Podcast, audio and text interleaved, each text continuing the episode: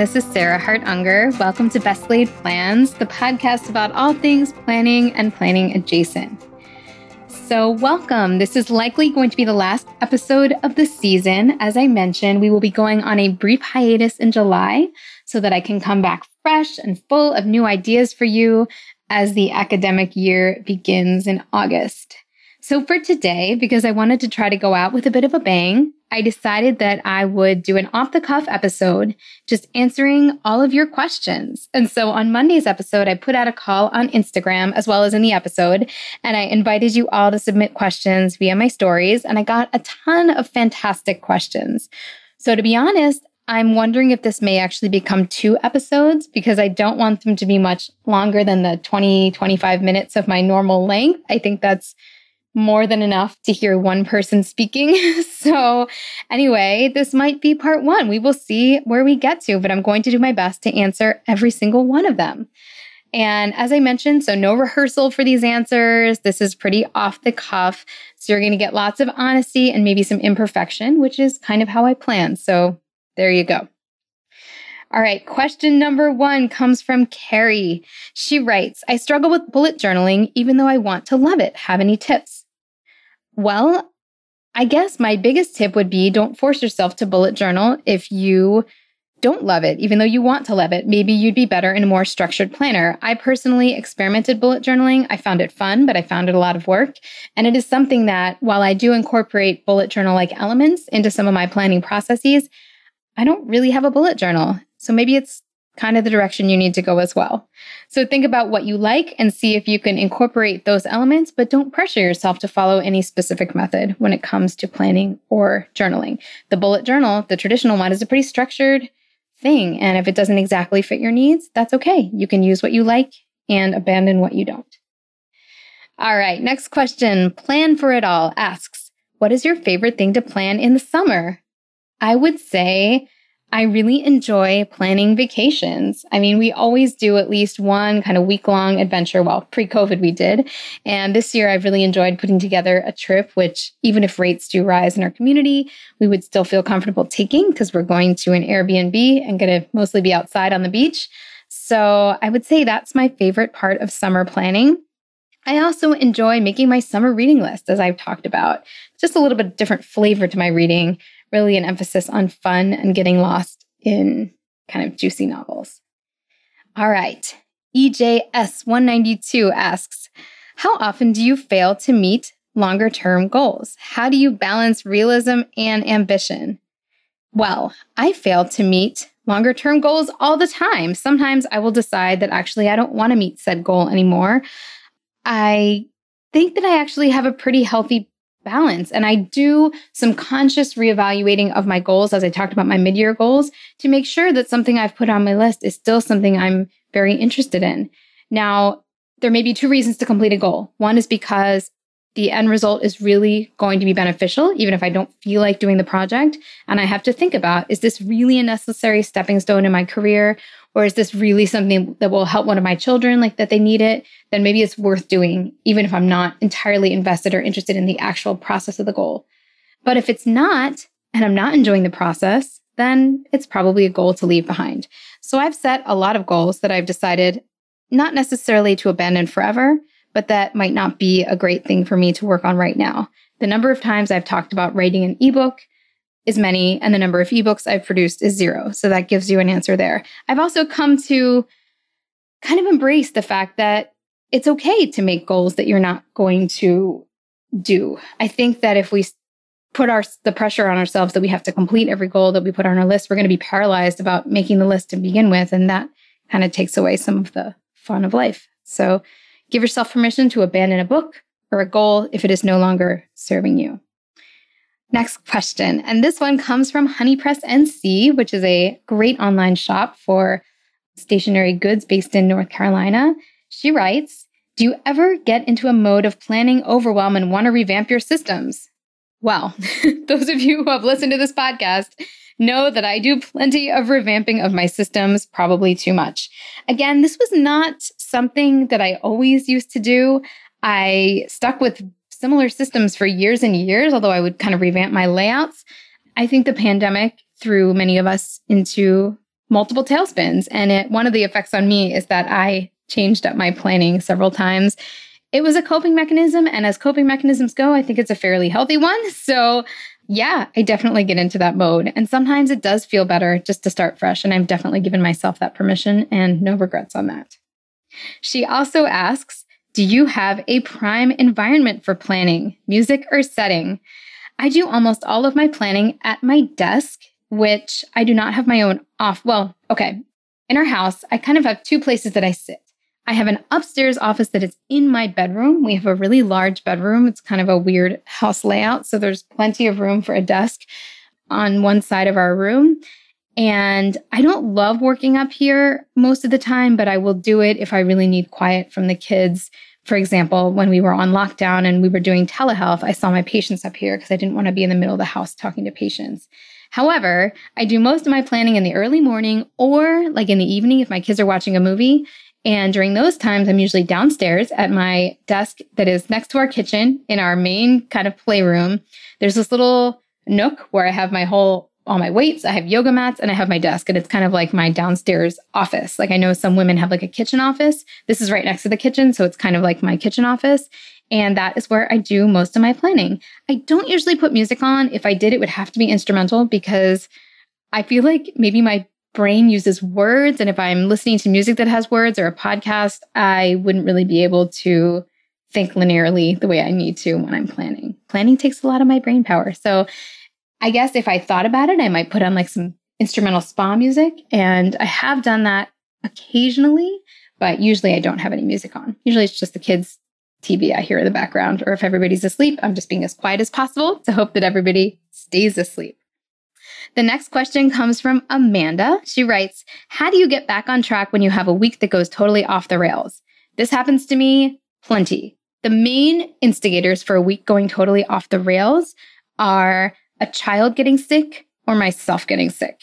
Both of those things will kind of mess up any plan that I might have in place. Oh, I guess number three would be a childcare emergency where I don't have the normal childcare that I'm expecting. And when I have one of those weeks, I really pare down what I expect to get done that week. I pare down my workouts. I plan on sleeping in later. I don't worry about getting a million things checked off. If I have some sort of long term daily project, I give myself permission to ignore it. So I would say that when things happen, and especially when I get sick, I just let things accumulate and know that I'm going to have to recover when things are better. I don't try to force myself through.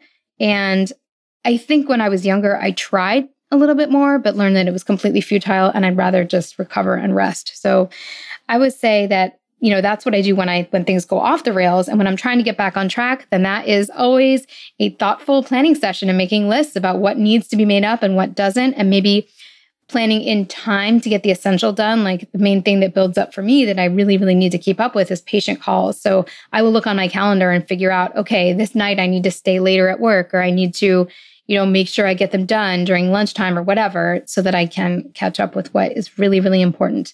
And the stuff that wasn't important that just didn't happen, like workouts or things like that, I do not try to make them up in any way, shape, or form.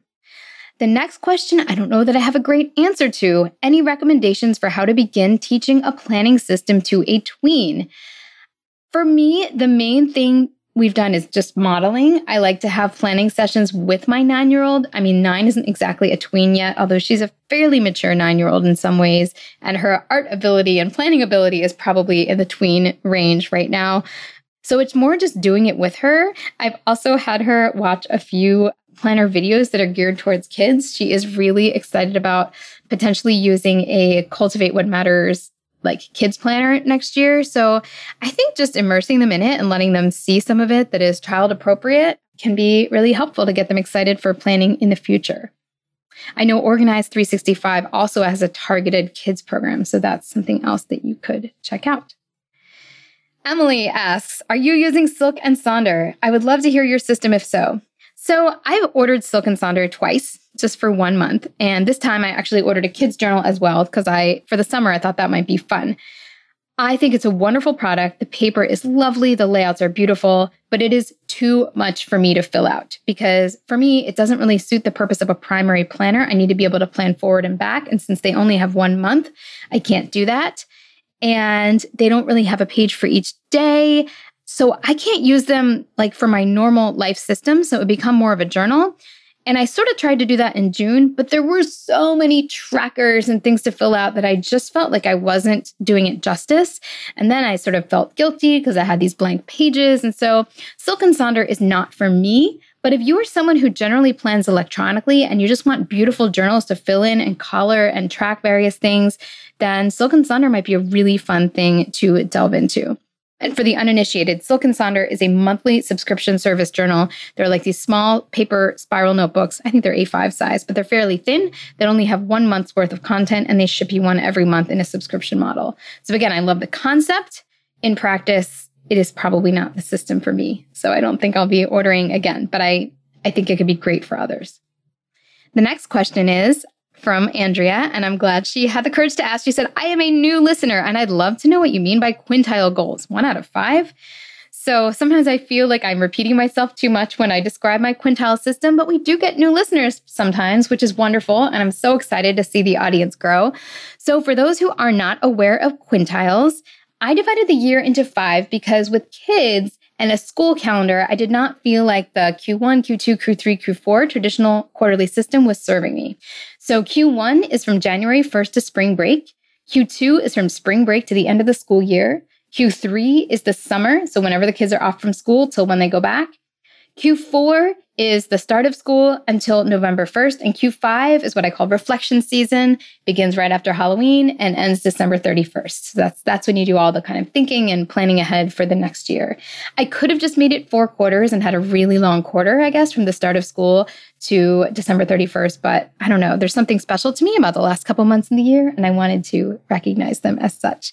So those are quintiles. Lisa asks, when and how do you plan your weekends? I always struggle to plan these well. I don't have to do as much planning for the weekends as I guess I do for the week, but I usually try to look ahead and just think of a couple of anchor events that I'd like to fit in. Anchor events is a terminology I believe I got from Laura Vanderkam, learning how she planned her weekends. And particularly if my husband is going to be on call. So we have different flavors of weekends in our house. We have weekends when I'm on call, we have weekends when we're both off, and we have weekends when he's on call. He's on call about one third of the time. So if it's a Josh call weekend, then I try to plan in a couple of social outings, like where we meet up with other kids or go places. My kids do um, usually have like one activity. We try to keep it to just one day and usually in the morning. Right now, they're doing ice skating on Saturday morning. So that kind of takes up one part of the day. And yes, I have all three in the same class time and activity because that makes it way easier. And then we have kind of a template where right now, ever since the pandemic, we've always done takeout night on Saturday. And then on Sunday is kind of my day to make lists, order groceries or go grocery shopping, kind of prep for the week ahead. So I guess a lot of it is kind of standardized. So I don't feel like I have all that much planning to do. I certainly don't plan out every hour. I don't have a schedule. Our kids do have a very specific limitation on when we let them use screen time. Usually it's after 1 p.m. on the weekends is when they get their iPad time, and that's it. And so they do look forward to that time. And I know it's going to be kind of downtime for me as well. So that tends to be how our weekend just comes together. Jen asks, Where is this notebook from? So there's a picture of a notebook on the question that I put on Instagram, and that is actually a page out of the Silk and Sonder June journal. So there you go. There is a bunch of blank gridline pages in there. And so I used it to write out my goals because, as you know, as I noted previously, I wasn't using it for what I was quote unquote supposed to be using it for necessarily, but it's still lovely paper. So I put my list on there. Yuri asks, How do you manage energy? I feel like I can do all the planning, but like energy to reach goals. I struggle with that as well sometimes. Like, honestly, I'll make a plan for the week that involves getting up early every single day and getting workouts in. And usually by Thursday or Friday, I'm like, no, I need to sleep in on this given day. I would say the things that help me are A, actually planning and rest, like planning to have a more flexible day one day or to have a night off from childcare if I can negotiate that with my husband or things like that. So if I know that I'm going to have a break that's already in there, I'm more likely to power through the rest. But I also say, you know, traditional answer to this give yourself grace. If you're tired and there are multiple things on your list you're just not able to get to, then that's a lovely to have a planner because you can think about where you could push them forward. So leave enough space so that you can be flexible when needed to address those changes in energy. as I mentioned, if I get sick, like even just a mild viral illness, I do very little. I just don't have any energy. And I think it would probably take three times as long to get anything of substance done anyway. So I would rather just try to lay low, get done the essential, and not do anything else. Erica asks, How do you plan friends connections, networking, or just maintaining a friendship? Well, I'm so excited for Crunch Labs to be sponsoring a part of this podcast. Crunch Labs are STEM subscription build it yourself boxes for kids, and my 10 year old has been into Crunch Labs for months. He started watching these awesome engineering videos with Mark Rober and was hooked at the very first box. The kids have accompanying videos and step by step instructions, so he's able to build them entirely on his own, and the stuff he makes with these kids is really cool. This summer, they are hosting something awesome called Camp Crunch Labs, where kids get 12 build it yourself toys with one shipped every week plus access to exclusive Mark Rober videos and weekly challenges that are so much fun to do and also filled with engineering nuggets, so they're definitely learning as they go, even if they don't always realize that. Camp Crunch Lab starts in June, so it's a great time to check this out and get in on the action. Go to crunchlabs.com/plans to sign your kids up for Camp Crunch Labs today. If you visit by using that URL, crunchlabs.com/plans, you will get two boxes free. That's a $60 value. Again, that's crunchlabs.com slash plans to sign up for Camp Crunch Labs and receive two boxes free. I am thrilled to welcome sponsor Jenni Kayne back to the show. You can shop with code PLANS for 15% off, and let me tell you, there are some absolutely amazing summer pieces to choose from. Jenni Kayne has a minimalist yet luxurious vibe, and the fabrics in their clothing are just perfection. For summer, think light cotton and linen, breezy silhouettes, and simple elegance. They have dresses that can be styled in so many ways to make them perfect for any occasion, and their cotton knits are perfect vacation staples. You will layer them over everything, and they can elevate every look. Jenni Kayne also has amazing accessories from the perfect classic belt to gorgeous summer sandals. Enjoy a summer wardrobe refresh with Jenni Kayne for pieces that will truly last for seasons to come. Find your new uniform at jennikayne.com. Our listeners get 15% off your first order when you use code PLANS at checkout. That's 15% off your first order at J-E-N-N-I-K-A-Y-N-E dot com, promo code PLANS. Let getting dressed be one less thing to worry about. Embrace your summer aesthetic with Jenni Kayne. Today's episode is sponsored in part by Earth Breeze Eco Sheets, dermatologist tested hypoallergenic liquidless laundry detergent. I love Earth Breeze because it's more convenient than jugs of liquid laundry detergent. It's more environmentally friendly, and it works. EarthBreeze got rid of unnecessary chemicals for a formula that's kind to sensitive skin of all ages, including babies. And their lightweight cardboard packaging takes up just a fraction of the space in your laundry room versus traditional detergent. Just think, these tiny sheets can stop millions of detergent jugs from entering our ecosystems. In fact, 500 million detergent jugs end up in landfills and oceans every single year. That is a lot of plastic. To make things as easy as possible, EarthBreeze offers a flexible subscription so you never have to run out.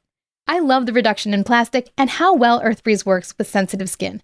I definitely recommend giving it a try. Right now, my listeners can receive 40% off EarthBreeze just by going to earthbreeze.com slash plans. That's earthbreeze.com slash plans to cut out single-use plastic in your laundry room and claim 40% off your subscription. That's earthbreeze.com slash plans when it's friends with kids where I know that I can meet up with them, like during weekends where my husband's on call, I think just preemptively making plans and making sure I ask like a week in advance, not like the day of, because then everyone's already busy, does help. It helps me. For example, I have a really good friend and they live in Miami Beach, which is now about 45 minutes away, but we see them all the time, partly because they have family up here and partly because I remember to text her and we, we make plans. So I think you have to identify which friends are important and I think there's nothing wrong with either making a phone date and putting it in your planner, texting them saying like, "Hey, what night, what commute do you want to catch up on this week or would you like to take a walk over the weekend and have a phone call, something like that."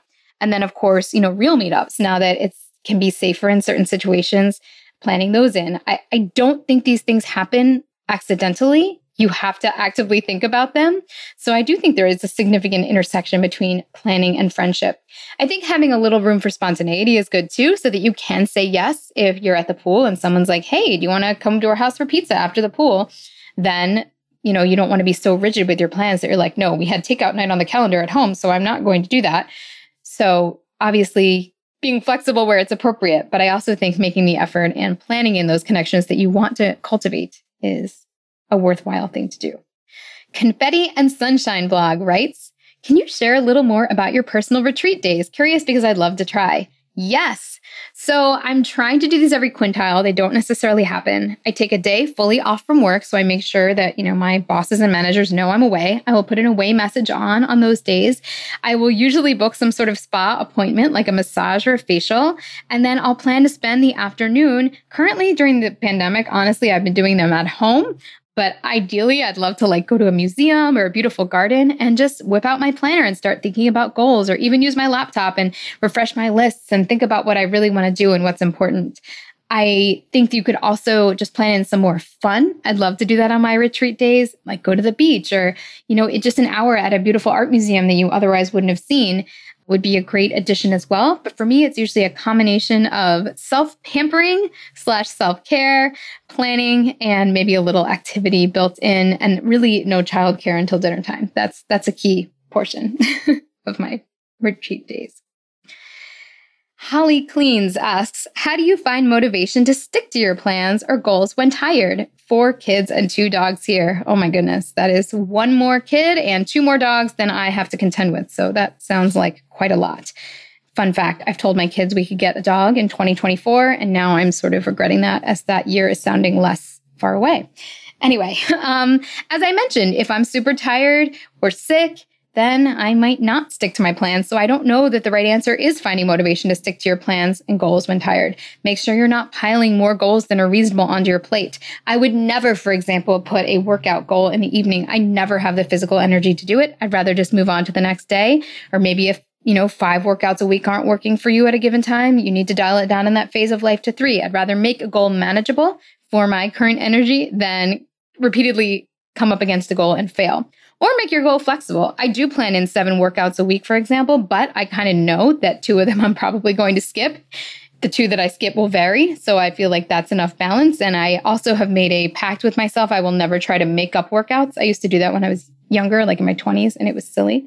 Like, what am I trying to do? Go to the Olympics? No. so I guess a, don't make your plans too ambitious. Try to match them more to your energy. B, give yourself permission. And C, remember, you know, what is important and ask for help because if you are doing all of the childcare and that's always pushing all of your personal goals aside and you have a partner that is getting to meet their goals, then maybe there needs to be a negotiation about how you could both get in some of your goals and, and help each other out a little bit more. Ms. Michelin asks, How did you make bedtime smoother for your family? Well, I would not say it's perfect. We did not have a particularly great night last night, but the things that we did are to make a very firm cutoff about going upstairs. So we try that, like, I'll warn them 10. So, okay, basically, we allow a little bit of screen time in the evenings on weeknights if they've done some reading first. And then at 7 p.m., they can watch something for about 30 minutes. And then by 7:45, and I've kind of just gotten very strict about following the clock. I tell everybody it's time to go upstairs and it's non negotiable. And we turn off the screen. We go upstairs and then we read. And I guess just having the kind of stereotyped routine, the big kids know that if it's too late, then I'm not going to get to read their portion of their book, which we're reading Harry Potter. So they like it if we can get to that.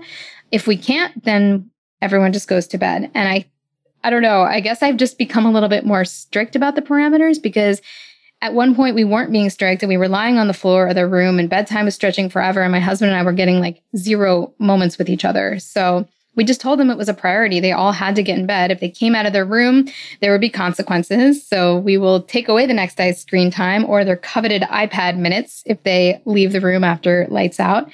So I guess it's gotten smoother because we've become more clear about our expectations. And who knows, maybe it's because they're all getting a little bit older as well. And my three year old is starting to, you know, not nap as much at school slash camp. And I hopefully that's helping as well. By the way, all of my kids are sleeping in one room right now. That's their choice. So our bedtime routine is a little bit unconventional. I also do a lot of solo bedtimes, although not always. And I sometimes, if I've been with the kids like from, you know, 5:30 to 7:30 and then my husband gets home, I tell him it's his turn and I do not participate in bedtime at all. And that is also lovely on occasion. All right. A Quilting Life asks about how long do you spend each week on planning? That is hard to quantify. It's actually a good amount. I mean, I usually kind of plan out each day. That takes about five to 10 minutes, and then definitely a longer session on Friday, kind of to plan my next work week out and to, I mean, emptying your inbox is not planning, but it's also kind of figuring out when you're going to do what tasks. There is an element of planning to it plus looking at the meetings ahead and kind of strategizing my goals. And then there's another planning session on Sunday that takes an hour or two, honestly, looking at the next week and all the puzzle pieces and who's going to drive who and what are we going to eat and blah, blah, blah. So I don't know, altogether, maybe four hours per week if I had to guess, but that counts planning out work tasks, life tasks, and kind of a daily planning. And that doesn't count if I'm going to do like a big monthly review or if it's the end of a quintile or the end of the year or something like that. I think it's worth it though. I love your book list. This is from Rebecca. What is your favorite book of all time? Oh my goodness. I'm not sure I could like come up with that one right on the spot. I did love Homegoing by Yaa Gyasi recently, as well as Greenwood by, I think it's Michael Christie. Those are two of my favorite, recent favorites. Of all time, when I was a teenager, I loved Sylvia Plath's The Bell Jar. That is so like cliche, but I really did love that book. Some of my favorite nonfiction books are Cal Newport's books and Laura Vanderkam's books. And I should probably give a shout out to David Allen's Getting Things Done as a very kind of influential nonfiction book that I read in the early aughts and definitely made a big impact on me. You can always find all of my book lists on my blog. Well, at least going from 2020. I wish I had tracked my reading prior to that. And I tend to read about two to one novels to nonfiction. So twice as many fiction and novels compared to nonfiction. And I've been averaging right around the 50 book a year mark for the past two or three years. It seems to be kind of my sweet spot. I guess that's about four books a month. Yep, four books a month.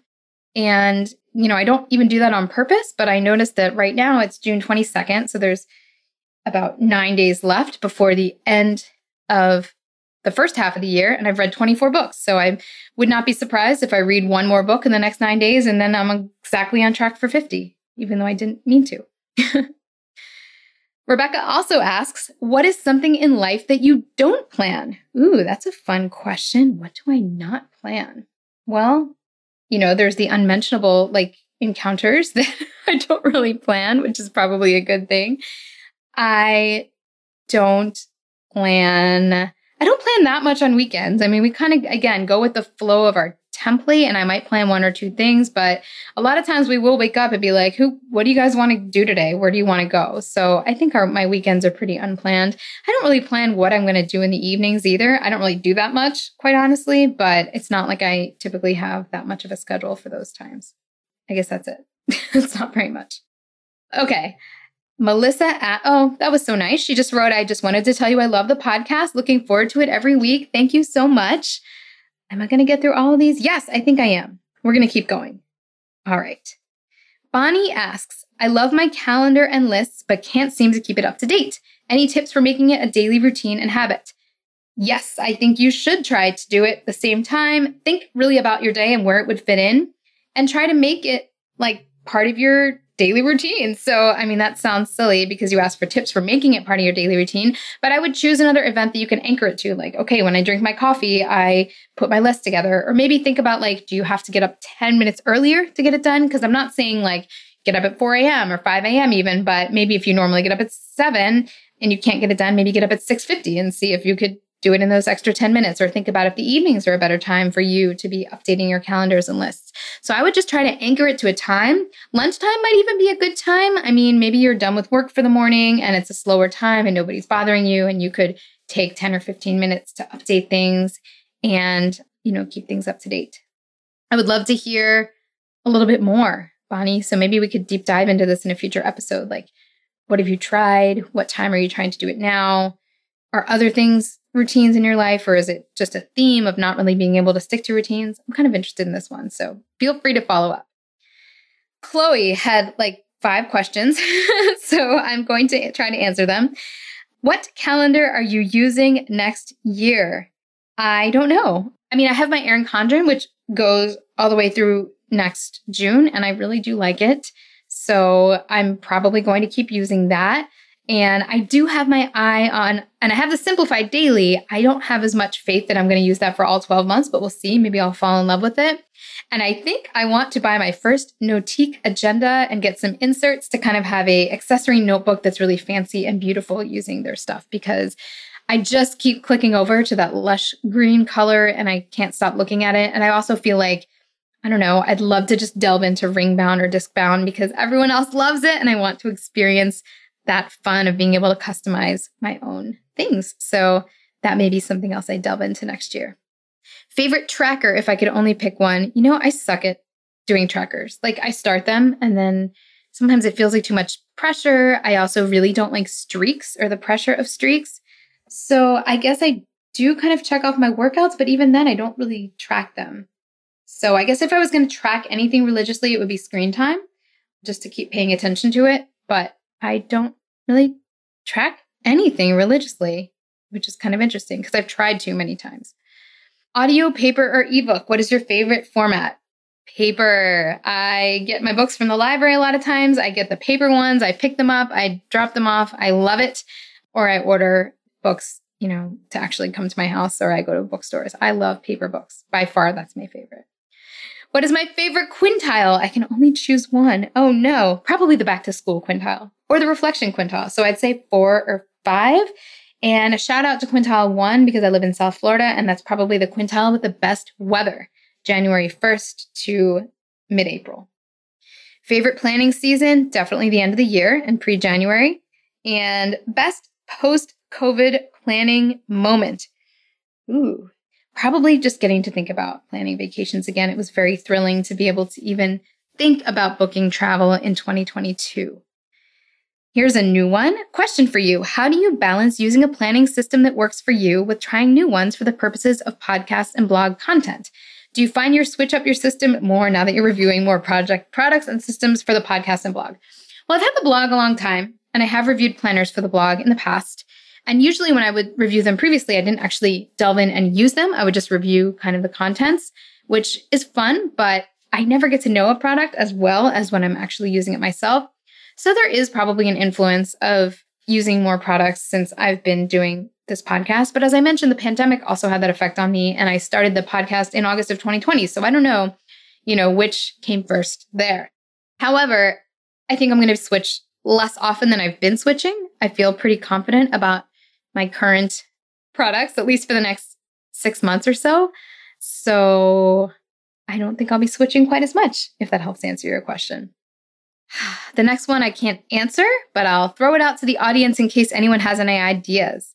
Off Headset writes, I have a pen question. My toddler has spilled water on my planner or journal several times, making the ink on my writing run. This makes me sad, especially in my journal. It would make me sad too, let me tell you. And honestly, my three and a half year old has started to figure out where my pens are and like sometimes draw errant marks on things, and it does not make me very happy. Rex for pen when the ink won't run when wet. I'm not even sure what search terms to use to find what I'm looking for. I like a 0.38 point pen and I like having pens in multiple colors. I also like having a retractable pen, but that's a lower priority. I don't know. I feel like all of my pens run when they get wet. There is a, I believe, Staedtler fine liner that uses permanent ink. My daughter had it for an art project. So that might not run when wet, but I have not tested it out myself. You could also become a pencil aficionado. That's not what you asked for, but maybe fancy pencils or mechanical pencils with really nice lead in them that wouldn't run when it gets wet, or start finding a really high shelf for your planner so that if you're not with it or holding it, your toddler won't be able to get to it. Those are all the ideas I have about that. And I think that is all of your questions. These were such wonderful questions. Thank you so much for submitting them. I will have to do this kind of a, episode you know, normally I've done Q and A's, but I've kind of gone into depth with each question, and those are more like, I don't know, addressing specific planner dilemmas. These were more off the cuff, but this was so much fun. I hope you enjoyed this episode.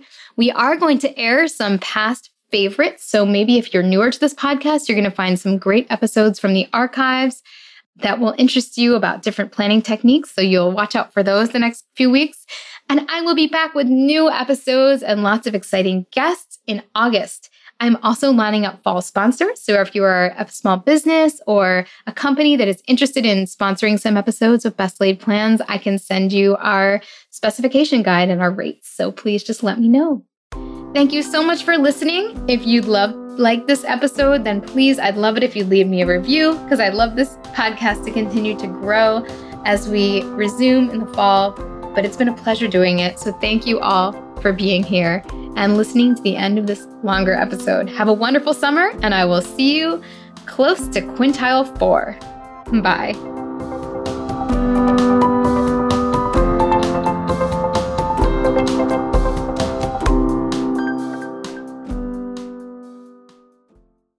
This podcast is part of the Sound Advice FM network. Sound Advice FM, women's voices amplified.